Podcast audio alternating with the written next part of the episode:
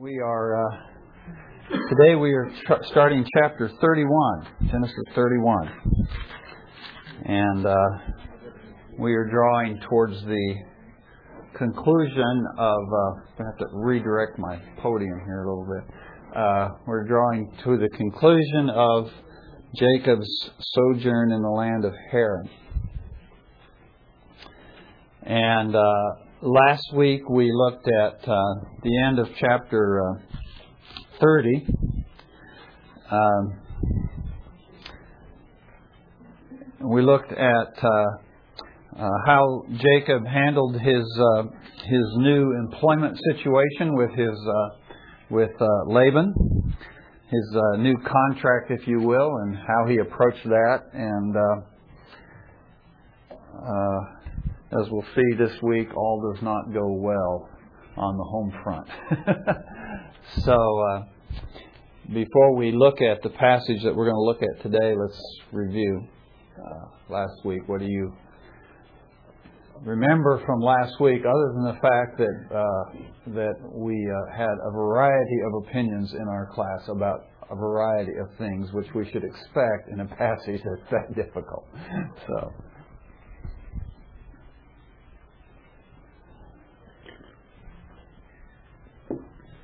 Striped sticks make striped goats. Striped sticks make striped. That's the principle. That's the application we need to remember.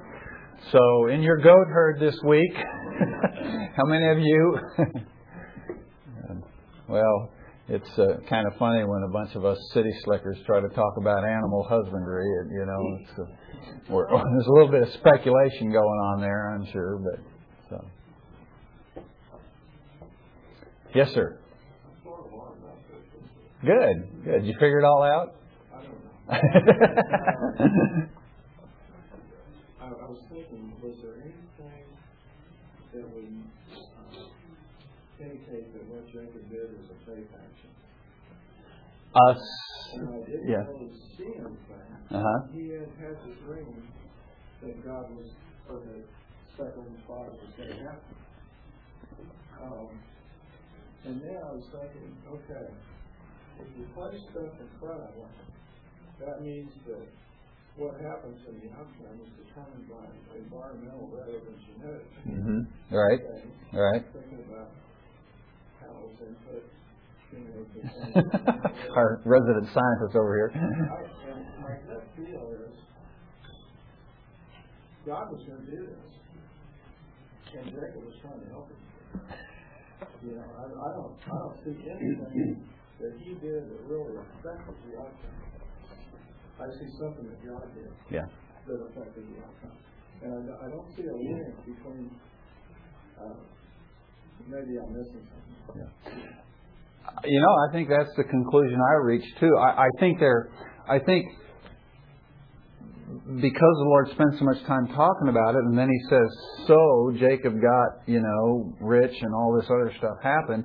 There's it looks like there's some correlation or there's some connection, but but it just seems to me that that if there if there is any connection, it's just the connection that God said, well, this is what Jacob's doing, and I'm just going to use it and do it, and God just does it. So yeah, I think and and this will become clearer as we go forward into today's passage. It'll become much clearer, but ultimately, it's just the Lord doing it because the Lord's going to do it. Yeah. I kind of looked at it course, Deb and I don't always agree on things. But really? Really? yeah, I thought of it as two ways. But it, it doesn't show up anywhere else, but if it was a cultural thing, and that was their way of explaining, you know, how these stripes are, mm-hmm. and then someone just saw it and well, that, that has to be the way it occurred. And so that was their way of explaining what was going on. The other one, Jake's going, okay, he's messed with me one last time. I'm gonna put all these sticks out there, and then he's gonna try that when I leave. he's lost his mind.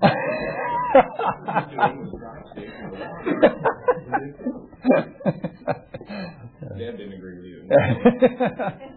that's a perspective I hadn't seen in the commentary, so but yeah, that's a good one. Yeah. Yeah. I got I got an insight and a couple of thoughts about that. One insight was Canaanites valued speckled uh, product. They like they thought that was actually the best. So when Laban took product with him, he took the best. When Jacob took it. When Jacob, Jacob took it. Okay. Uh huh. so Yeah. that's kind of an insight about what they Good. valued and Uh-huh. how that turned around. Huh. And then uh, the symbology of putting striped sticks in near the water. It's it has a keen smell, and he only let the strong Mhm. the side of that Mhm. mate, Mhm. and rather, and he just barely did what he was supposed to do with Laban's flock. So he, he spent more time with the husbandry, with what he wanted to, to know. Okay. So that was that was Jacob's thought was I'll spend the extra on mine, but not obviously the minimum on Laban. That was my thought. You know, that's the impression we get from chapter 30. I think when we get into chapter 31, we may view it a little differently. but yes, that is the impression we get from chapter 30. Hal may have to help me on my biology? If the striped and speckled are the recessive genes, but he only, it, it may have been his way of, you know, saying all this, what he was really doing was taking out the striped and speckled and mating them with each other. So if they were both recessive, wouldn't that bring forth striped and speckled all the time? So he was repeating that over and over by mating those together, so he was increasing his flock. Plus, every time one out of four happened in the other flock, he would bring that one. To bring that one in. Gradually, Yes. since the speckled and striped weren't mating with the rest of them, his was growing and he was pulling sheep out of Laban's flock all along, so that may have been what really happened. Uh, that is obviously, to some degree, I think, what was going on. But we'll find out that that something even more. As we go on into chapter 31, we're going to find out something more than that was going on. That's uh, that is really instructive. So, yeah, that certainly uh, was part of it, part of what was going on. He he really had a pretty good arrangement there. He had a good thing going, considering the fact that, particularly considering the fact that this guy was a good farmer. He knew how to do all this stuff, and so. But but what we're left with, I think, at the end of last week, what we're left with is the impression of this this man who's just, you know, he's just he's got his way of doing things. He's gonna, you know, he's gonna he's gonna make a success out of life just any way he can, and he's after it, and he's going after. And there's just no mention of God in there anywhere. Do you notice that? It's just God doesn't seem to be playing a role. Okay. Well, we get a totally different picture of things when we get into chapter 31. So, without any further delay, let's do that. Let's pick it up in uh, chapter 31, verse 1. He says, Now Jacob heard the words of Laban's sons, saying, Jacob has taken away all that was our father's, and from what belonged to our father he has made all this wealth. Uh, the wealth you're talking about, incidentally, there, is back in verse 43. Let me read that. So the man became exceedingly prosperous and had large flocks and female and male servants and camels and donkeys. So, the, so in six years' time, this guy has gone from nothing to exceedingly great wealth. And Laban's sons are saying, he got that at dad's expense. Okay? Jacob saw the attitude of Laban, and behold, it was not friendly toward him as formerly. Then the Lord said to Jacob, Return to the land of your fathers and to your relatives, and I will be with you. So Jacob sent and called Rachel and Leah to his flock in the field, and said to them, I see your father's attitude, that it is not friendly toward me as formerly, but the God of my father has been with me. You know that I have served your father with all my strength. Yet your father has cheated me and changed my wages ten times. However, God did not allow him to hurt me. If he spoke thus, the speckled shall be your wages, then all the flock brought forth speckled. And if he spoke thus, the striped shall be your wages, then all the flock brought forth striped. Thus God has taken away your father's livestock and given them to me. And it came about at the time when the flock were mating that I lifted up my eyes and saw in a dream, and behold, the male goats which were mating were striped, speckled, and mottled. Then the angel of God said to me in the dream, Jacob, and I said, Here I am. He said, Lift up now your eyes and see that all the male goats which are mating are striped and speckled and mottled. For I have seen all that Laban has been doing to you. I am the God of Bethel, where you anointed a pillar, where you made a vow to me. Now arise, leave this land, and return to the land of your birth. Rachel and Leah said to him, Do we still have any portion or inheritance in our father's house? Are we not reckoned by him as foreigners? For he has sold us and has also entirely consumed our purchase price. Surely all the wealth which God has taken away from our father belongs to us and to our children. Now then, do whatever God has said to you. Well, so we finally reach the climax here. okay. And it, the story here begins, this part of the story begins with, uh, with Jacob discovering that Laban's sons are uh, a little bit upset about his prosperity and the appearance, at least, that it has come at the expense of their father. And, and Jacob then also observes that Laban's attitude towards him is not as it had formerly been. Uh, you'll notice the word friendly there is in italics probably in your translation, which means it's not in the original. It's been added there by the translators. Uh, it, that may be a that may be a little bit of a stretch, we might think, to, to think of Laban as friendly towards Jacob, but he really was uh, in many respects. But that has now changed, and Jacob has detected that. Okay.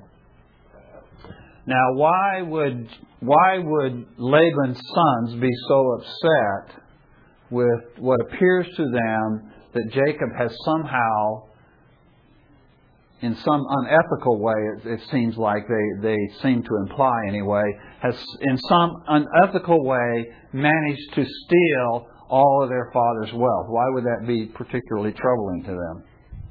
He's messing with their inheritance. He's messing with their inheritance, okay? Now, you have to remember how things have changed over a period of 20 years. We start out, we discovered in last week, in last week's passage, or the week before, we discovered that when Jacob came to Laban, what did Laban have? Little. Very little. Yeah. He had very little. And over the 14 years that Jacob worked, uh, just basically on the basis of room and board for Jacob, uh, excuse me, Jacob worked for Laban. Laban became exceedingly wealthy. He became very prosperous, okay? But it was all because of Jacob. And it was all because of Jacob's work, okay? He had little when Jacob came, and then at the end of 14 years, he has a great deal. Now we're six years later, and Laban's back to ground zero again, right? Okay? So, so in a real sense, uh, if, if we look back at chapter 30 and we see what Jacob did, we go, well, you know, I don't know, maybe maybe he was doing something a little a little questionable there. But but as we read on in chapter 31, we understand who actually transferred the wealth from Laban to Jacob. God did. He says it very clearly, doesn't he? He says, The Lord did this. God transferred your father's wealth to me. Okay? And so so we understand then what happens is back in chapter 30, in chapter 30 where we were looking last week, it was all very confusing, wasn't it? We struggled last week trying to get a handle on that passage, understand that passage, and it was all very confusing to us. And the reason it was very confusing to us is because we were looking at things from a human perspective, right? There wasn't a whole lot of spiritual perspective last week. It was just, we were looking at things and this is the way things were happening and it was very hard to understand what was happening. And any spiritual lesson that we happen to draw from last week, we draw by cheating a little bit and pulling things out of chapter 31 or other things that we know from Scripture. But really, when you look at chapter 30 and the things that are unfolding in chapter 30, it's very difficult to understand because we're looking from a human perspective. And what happens now when we get to chapter 31 is we get the spiritual context for what happened in chapter 30. In chapter 31, we get the explanation from God or the explanation that God was behind all this and God was moving and God was moving. So whatever Jacob was doing, and whether or not Jacob understood what he was doing, in reality, we now know, having read the first 16 verses of chapter 31, we now understand that God was really at work here, that the God of Bethel was keeping his promise. Okay? And, and so when Laban's sons now are all distressed or disturbed at what's happened, uh, that this that this transfer of wealth has taken place, we will understand. We'll, we'll come to discover as we go through the verses that we're looking at today that there are really uh, uh, there are really kind of three reasons why this transfer of wealth has taken place. And the first and primary reason, of course, is that God has blessed Jacob, and God is going to bless Jacob, and God's just about blessing Jacob. Okay, so that's the obvious, the first thing. But there are a couple things in Laban's behavior, in Laban's conduct, that lead to the transfer of wealth from Laban to Jacob. So it's really not Jacob's fault that he's grown wealthy while Laban has been impoverished. Okay? It's not Jacob's fault.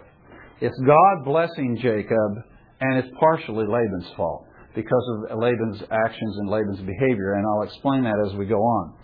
So, so he, he discovers that Laban's sons now are upset because they, they're losing their inheritance, and they're not real crazy about this.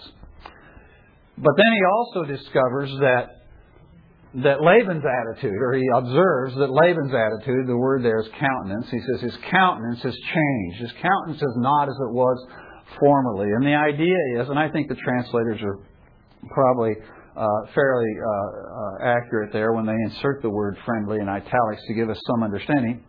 We saw that when when Laban first encountered Jacob there at the well, that friendliness that he had, and and he has this tremendous, you know, outward display of friendliness towards Jacob. And this has been his conduct or his demeanor for many years. But now, as time progresses and this transfer of wealth from Jacob, from Laban to Jacob begins to take place, his attitude begins to change. Now, from Jacob's perspective, how do you view that? How would Jacob view this change of circumstances?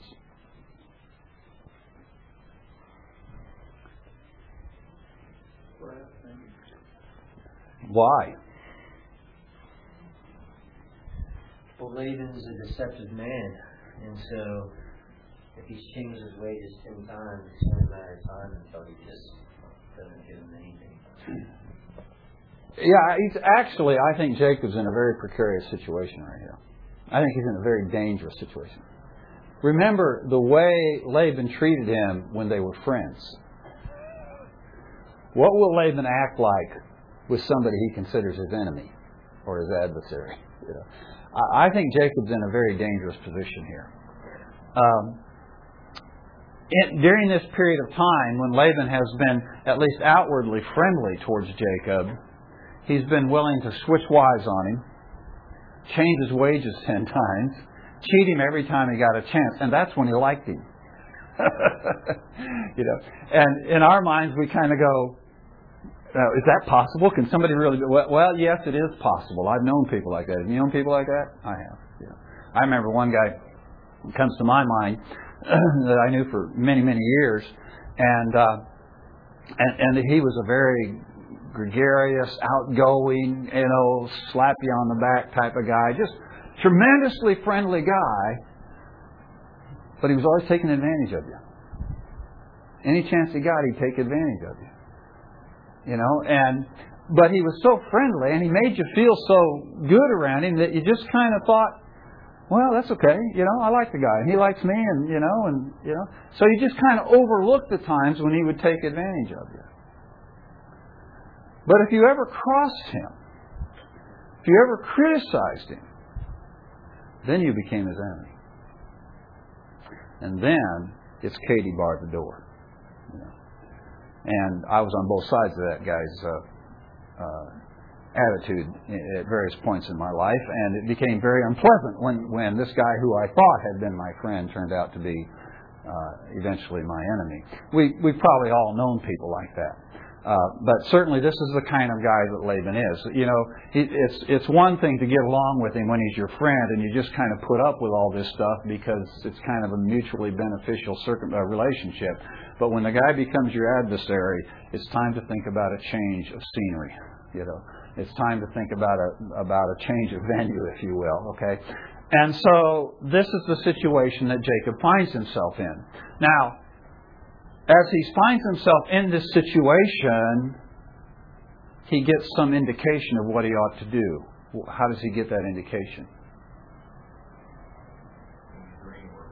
Okay. God, God comes to him and God speaks. It doesn't even really say in verse 3, it doesn't say how he said it or how it happened. He just says, Then the Lord said to Jacob. So it's after this scenario or this, or this change of circumstances has occurred that that God then comes to Jacob and tells Jacob, he says, uh, to return to the land of your fathers and to your relatives, and I will be with you. So now he finally gets some specific direction uh, from the Lord as to what he's to do. Here's about the one people he's close to is Rachel. Yeah. He works with, but Yeah, he, he doesn't seem to have a lot of friends, does he? Yeah, in the situation, yeah. So, one of the things that I observed about this, uh, as I was looking at the situation, is uh, is Jacob now has been in Haran for 20 years, and he needs God's direction in his life. And I was just thinking, how do we how do we know God's will? I was thinking about uh, when you when you have a when you have a like a a conference or whatever with a bunch of young people in it, you know, high school or college age people or, or young people or whatever. Uh, one of the if you if you want to have a, a class or a seminar or a session where you get a lot of people coming to it, you you have a session on how to know the will of God, right? okay. Because young people are just dying to figure out how to know the will of God. Okay. And uh, to some degree, all of us really struggle with that. How do I know the will of God? And what we'd really like is to be able to be able to do with regard to the will of God what we do in other situations. We'd like to be able to just pull in the filling station, run in and grab a map, you know, and pull it out and open it up, and there's the map, there's the road map, and it just tells us which way to go, right? And that's how we wish we could know the will of God. Of course, it usually doesn't work that way, does it?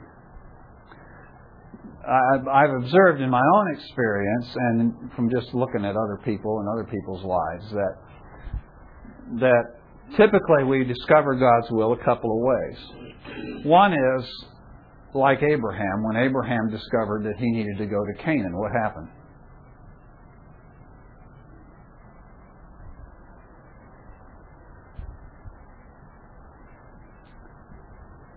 Now I know it was a year ago we talked about this, folks, but you're you're not that old. Your memory isn't that bad. How did Abraham discover that he was to go to Canaan? God spoke to him, just out of the blue, you know.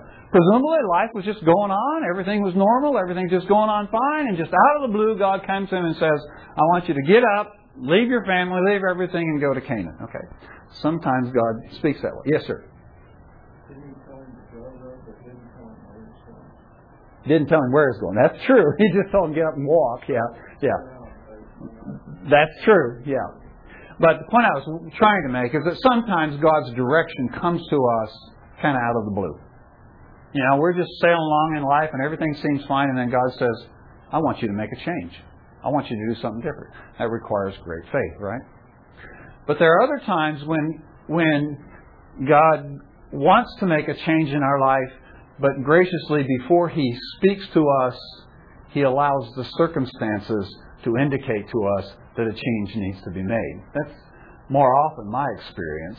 Uh, I don't know how many times I've had the Abraham experience, but more often I've had the Jacob experience, where the circumstances that I am in change. And it's God's way of getting my attention. See, God could have gotten Jacob to uh, Canaan anyway. In any particular way, he could have done it.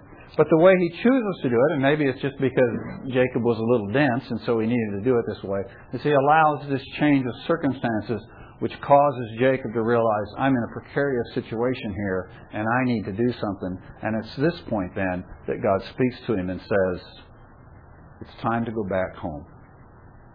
It's time to go back to your fa- to the land of your fathers and to your relatives. And he says, I will be with you. Okay? Now, as I say, we don't know what context, as far as by the time we get to verse 3, we don't know what context this message from God came. We don't know how it came. I believe that what uh, what is being relayed to us there in verse 3 is, is the narrator's description of the dream which Jacob later describes to his wives. But I'll explain that to you uh, as we go on as to why I think that. I think I'm in the minority in that, but uh, nevertheless. Uh, so then, uh, so having this word from God, then Jacob sends and he calls his wives, and he has a discussion with his wives. Okay, where does he do that? Out in the field by the flocks. What, why out there? Why not in the comfort around the home fire?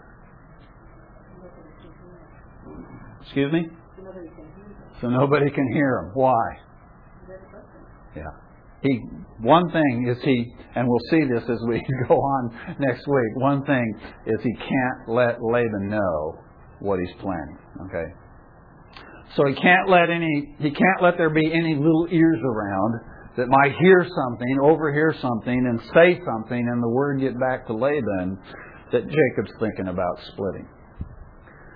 I, I, think it's very easy for us to underestimate how dangerous and how precarious is Jacob's situation. Because Jacob now possesses all this wealth that Laban once thought was his. If Laban finds out that Jacob is leaving, he has every motivation. He's no longer friends with him. He's an adversary. He's a competitor. He, has every motivation to do something to recover his wealth. Okay. So he's in a very dangerous situation. So he has this conversation with his wives out in the fields where there's no risk that anybody will hear this conversation. And and uh, so as as we enter then into the actual conversation that Jacob has with his uh, with his wives, uh, he begins by describing to them what we've already learned from the narrative. He begins by describing to them the situation as he sees it, as he perceives it, and how he's gotten to where he is. Okay, so so uh, he uh, he begins by just kind of assessing the situation. He says, "Look, this is what I have seen. I have seen," he says in uh, in verse five. He says, "I've seen that your father's attitude." that it is not friendly towards me as formerly, but the God of my father has been with me. So, this is how I assess the situation, Rachel and Leah, is your father is not friendly towards me like he once was. But, in spite of the fact that Laban is not friendly towards me, God is with me. Okay. Now, how does he know God is with him?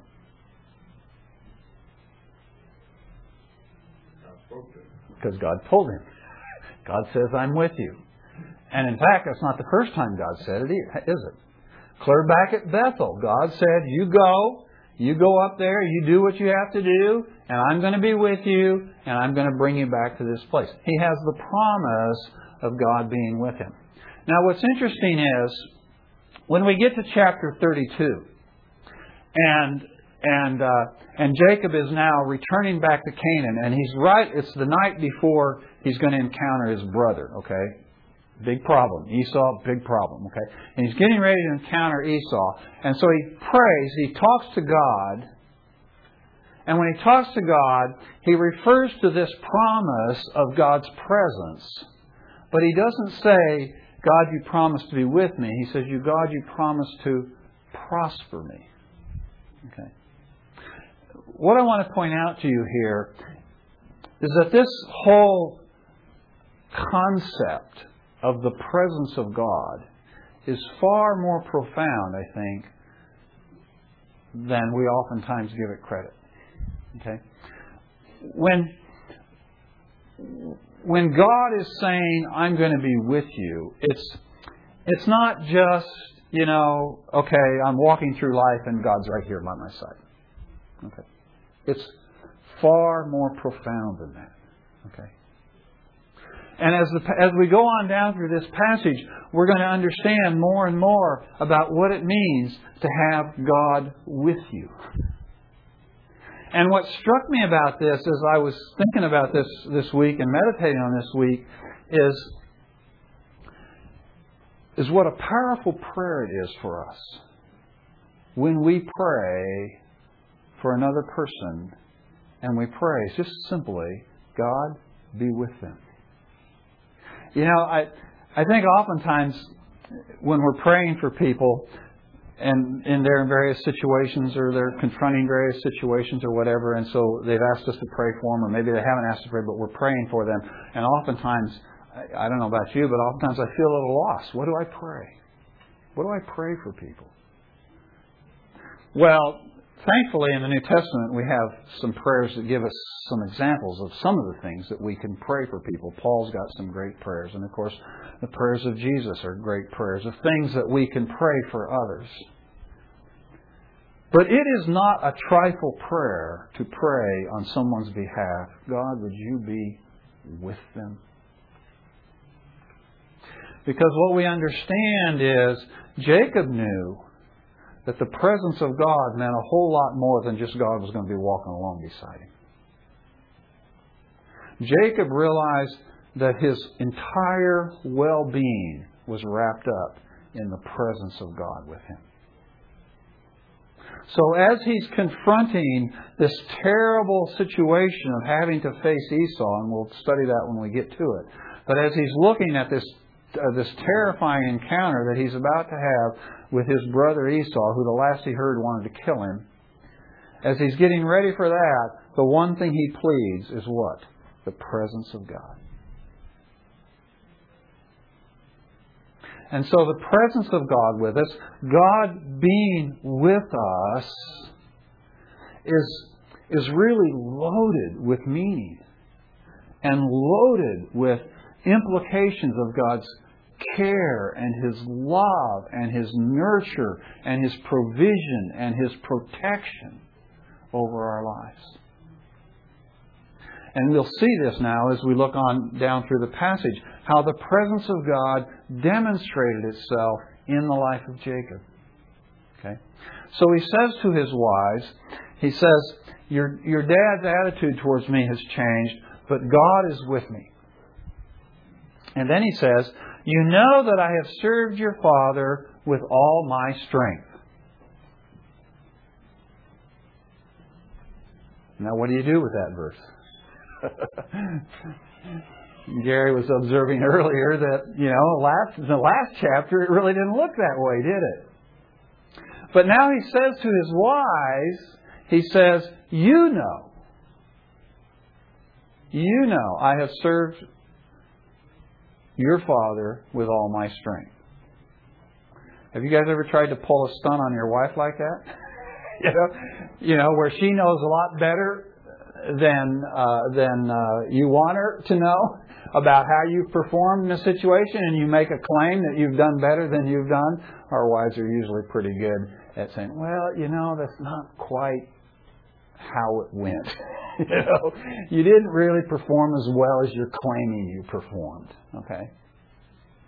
So I, I take it from this verse that, in spite of the impression that we got in chapter 30, that Jacob was just totally consumed with his own flock. That in reality, he really was a hard worker on behalf of Laban.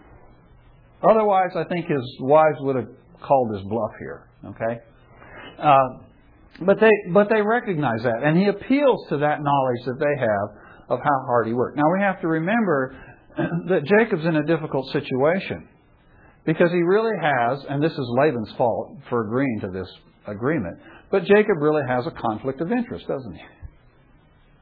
He really has a conflict of interest. Now, Laban agreed to it because, as far as Laban was concerned, the outcome of the birth of the flocks and their color was just a totally arbitrary, random, you know, luck of the draw thing. So how could he lose in this deal? Okay. But in reality, what, as it turns out, we see Jacob is working in a situation now for six years where he has a marked conflict of interest. He has his own flock and, and wanting to wanting to produce for his own flock, and then he has Laban's flock, and, and, and we see how he would always breed the strongest, you know, so that he could get more to his flock, and so so he's doing that, and we and we recognize that he's doing that, but I think we have to also, given what he says here, what he says to his wives, and the fact that they don't challenge him on that point, I think we have to accept that that Jacob really was working hard for Laban for those six years.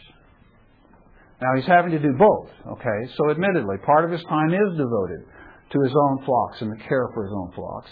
But it does seem, from this passage anyway, that he really has worked hard for Laban, but it's just, everything just keeps turning up roses for Jacob and otherwise for Laban. And the question is, why? Okay? Now, when we, if we had to just stop with chapter 30 and we didn't get chapter 31, we would say, well, it's because of everything Jacob did. But what strikes us as Jacob describes the situation to his wives, there's no mention of all these things that he did. There's no mention of the rods. There's no mention of the breeding. There's no mention of any of that stuff. He doesn't credit any of that stuff. And the reason is because Jacob has now discovered whatever he thought earlier, Jacob has now discovered that that didn't have anything to do with it. Okay? Well, so he uh, he he points out how hard he has worked, and then he says he says, "Yet your father has cheated me and changed my wages ten times." Okay.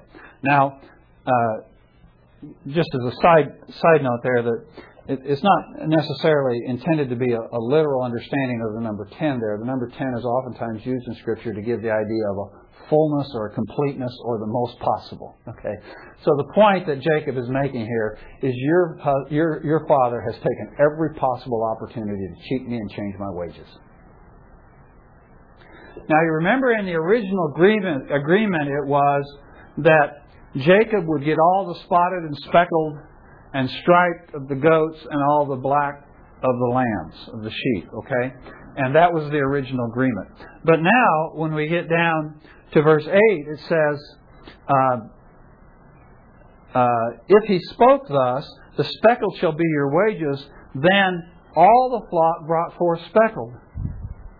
And if he spoke thus, the stripes shall be your wages, then all the flock brought forth stripes. So now we discover that there's at least three examples there of a change in wages. Because originally it was all the spotted and speckled, etc. Okay? And then eventually it gets to be just the speckled. And then it gets to be just the striped. But whatever stipulation that Laban laid upon the conditions of the employment, what happened? That's the kind of animals that came out That's the kind of animals that came out of where? All, of All the flock. So it wasn't just the ones that Laban, or excuse me, that Jacob was selectively breeding, but all the flock. Now I don't, I don't take that to mean all to the exclusion of of of of, of any others, but that the vast majority of the flock was bringing forth the color that was appropriate for the wages that Laban said. So whenever he said one, that's what the flocks brought out. Whenever he said another, that's what the flocks brought out. And not just Laban, not just Jacob's flocks, but Laban's flocks. Okay? That's just what happened. Okay? Now, now while all this has happened, I don't know what Jacob is thinking, but it's quite clear here that something's going on besides his skill in animal husbandry. Something very profound is going on here. Okay? Well, the question is, what is going on? And, and then Jacob gives his explanation. And his explanation comes in the dream that he had. Now, when you read the commentaries on this dream, there are three basic ideas about this dream that uh, Laban relates to his wives here. One is that the dream came at the beginning of the six-year period. Okay, and as near as I can tell, that tends to be the majority opinion. In fact, if you have a New International, I think the New International even translates it so that you conclude uh, almost without any doubt that the dream came at the beginning of the six-year period. Okay, and one of the strong arguments for that particular view is that that then explains what Jacob did in chapter 30. That then we understand if the dream came at the beginning of the six-year period, then all this thing about Jacob trying to manipulate the the breeding is actually a result of this dream that God gave him. Okay, so that's uh, that's uh, one perspective, and and I think that's the strongest argument uh, in favor of that uh, position is that that would then explain Jacob's actions.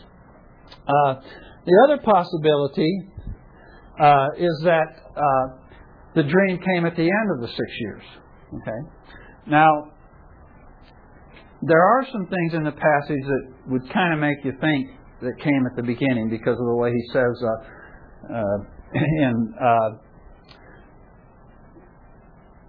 uh, verse 10, he says, And it came about at the time when the flock were mating that I lifted up my eyes. And it seems, it seems like, or it could seem like there, he's, he's talking about something that's happened back in the past somewhere. Okay? So, that, so there is that, it's, it seems that way.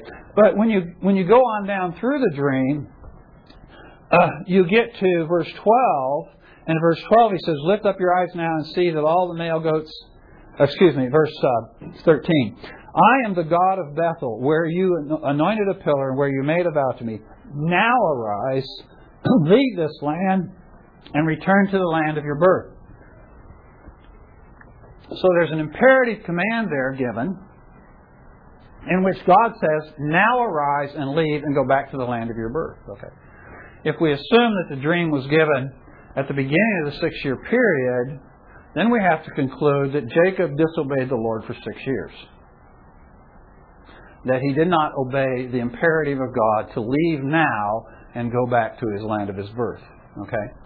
Uh, in addition, uh,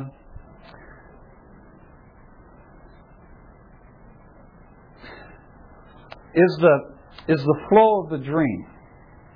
I want you to notice how he says the dream unfolded. What is the first thing that happened in his dream?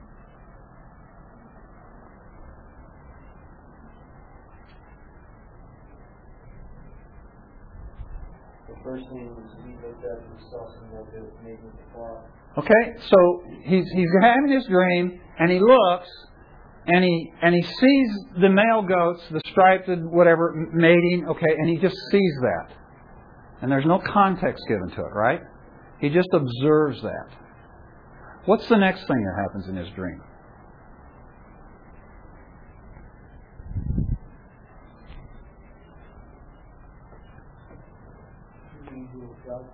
Okay. The angel of God speaks to him. And actually, we find out that's God himself because he says, I am the God of Bethel. Okay? So God speaks to him. So first he sees the sheep all mating and doing their thing. Then God speaks to him and introduces himself. Says, okay, or, doesn't introduce himself. He says, he, he, but, he, but he speaks to him and he calls his name. He says, Jacob, and he says, Here I am. Then what happens in his dream? God points out very specifically what he wants to see. Okay? Then God points out to him what he has already observed in his dream. So, what I'm trying to point out to you, what I'm trying to show you, is that in his dream, Jacob saw something happening, but there was no spiritual context to it. There was no, there was no understanding of what it meant. Then God calls to him, and once God has his attention, then God points out to him the very thing he's already seen, but God gives a spiritual significance to it. And what is the spiritual significance that God gives to it?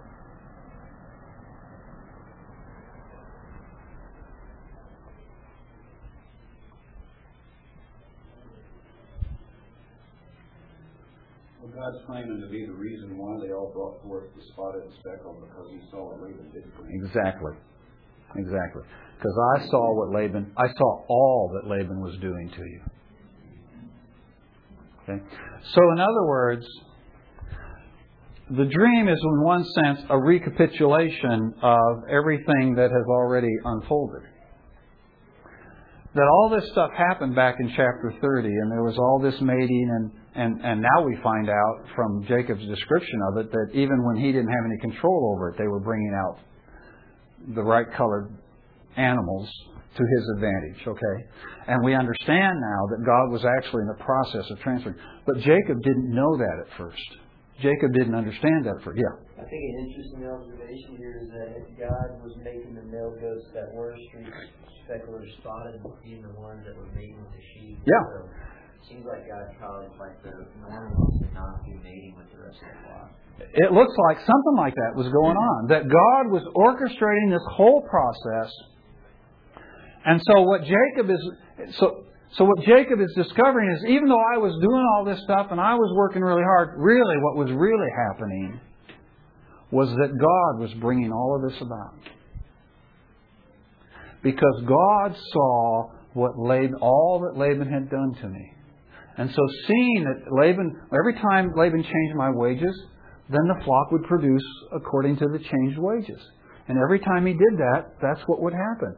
And he says, at the time, I didn't, what he's saying, basically what the dream is saying to us is, at first I saw it happening and I had no context to it. I had no understanding of why it was happening. But when God spoke to me, then I understood how it was happening. Then I understood why it was happening. So if you haven't gathered that from uh, from what I've said so far, it's my conclusion, and I think I'm probably in the minority here, but it's my conclusion that the dream comes at the end of the six-year period. Okay. If you're of the other opinion, you're probably in the majority and you're in good company. But to me, the whole passage makes much more sense if I understand that the dream comes at the end of the six-year period, and God tells him to leave, and he immediately obeys. Okay. The, the third option is some, some commentators suggest maybe there were two dreams, and in Jacob's telling, he's conflated them into one. Okay?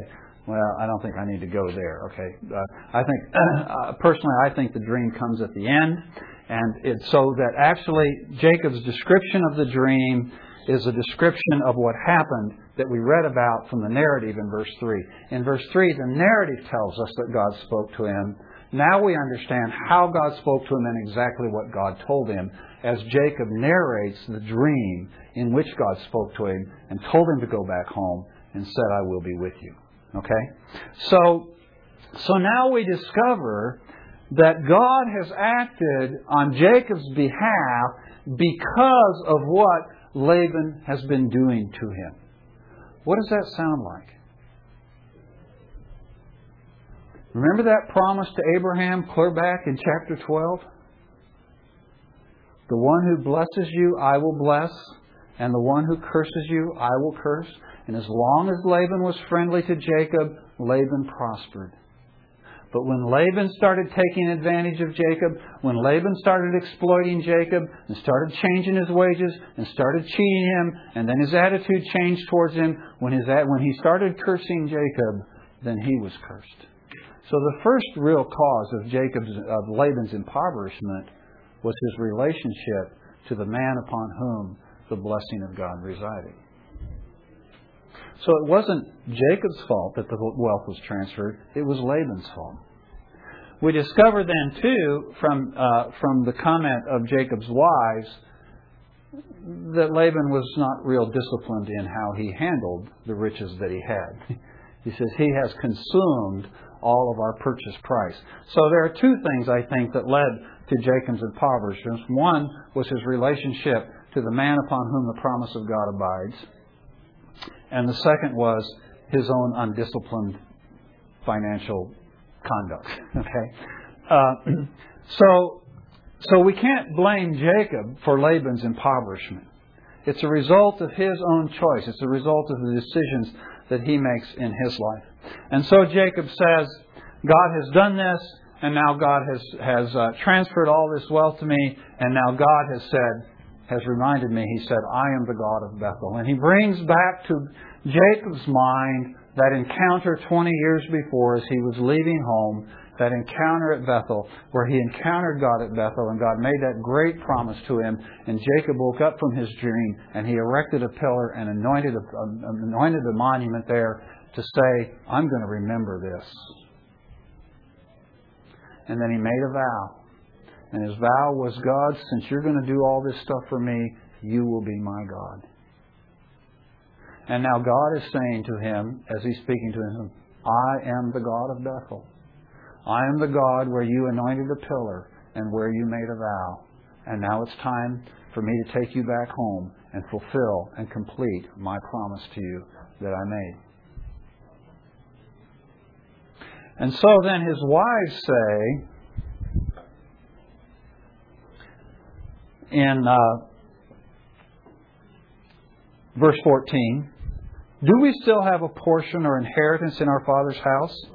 Are we not reckoned by him as foreigners? For he has sold us and has also entirely consumed our purchase price. Surely all the wealth which God has taken away from our Father belongs to us and to our children. Now then, do whatever God has said to you. Now, Jacob and uh, Rachel and Leah reach that crisis point in their own lives, and they have to make a decision. Where is our portion and where is our inheritance? And now they know that their portion and their inheritance lie with the man of God and lie in the land of God's promise and lie in the promise of God. And so, really, what we see happening here with Rachel and Leah is the same thing that we saw happen with Rebecca, and the same thing we see happen many, many years later in the life of Ruth, isn't it? I've got to make a decision. I've got to make a choice between Haran and Canaan. I've got to make a choice between Moab and Israel. And the question is, where's my inheritance? Where is my portion? And what, what Rachel and Leah acknowledge and recognize here is they no longer have a portion or inheritance in Haran. They no longer have a portion or inheritance in Laban's house. But their portion and their inheritance lie with Jacob and lie with Canaan and lie with the covenant. That's where their portion and their inheritance is. That's ultimately the decision that we all have to face, isn't it, in our lives? The question is, where is our portion and where is our inheritance? And, and really, when we, at that point in time when we came to Christ, what we were saying is, God is my portion, and God is my inheritance. And you would think that once we have made that choice and made that decision, that we would throw in our lot with God and we would walk with Him and we would recognize that we have no portion or inheritance in this world.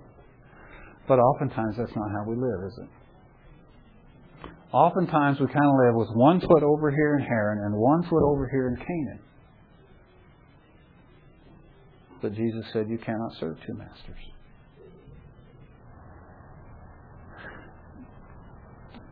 And and as I as I read this over and over again, this thought over and over again about this passage, it's so striking to me that these women recognize so clearly they have no portion or inheritance any longer in Laban, or any longer in Laban's house, or any longer in Haran.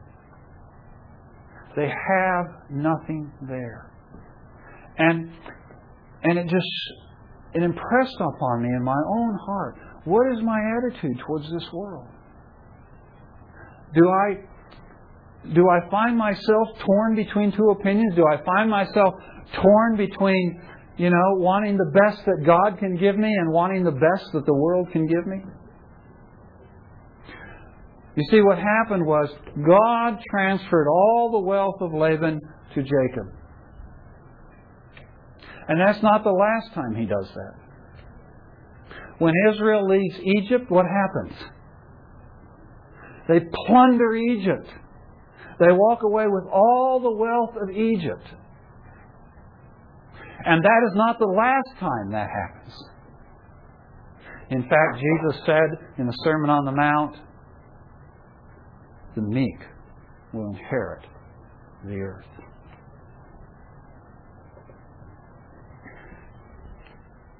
And this morning, as I was just putting my last thoughts together on this particular point, and the words of Jim Elliot came to my mind again. He is no fool who gives up what he cannot keep to gain what he cannot lose. And that's what Rachel and Leah are doing. They're giving up what they cannot keep to gain what they cannot lose. And when we follow God and we're tempted and we're enticed by the world and to think that our portion of this world, if we would just remember, we are no fools if we give up what we cannot keep. In order to gain what we cannot lose. And in the end, all the wealth of this world is going to go to who? It's not going to go to the great. It's not going to go to the powerful. It's not going to go to the wise. It's not going to go to the clever. It's not going to go to the financial geniuses. It's not going to go to all the people who invested their money right and did everything exactly right. All the wealth of this world, all the riches of this world are not going to go to them. It's going to go to the meek. It's going to go to those who follow God. It's going to go to those who identify with Jacob and Canaan and the covenant of God. Okay, well, next week we'll look at the great escape.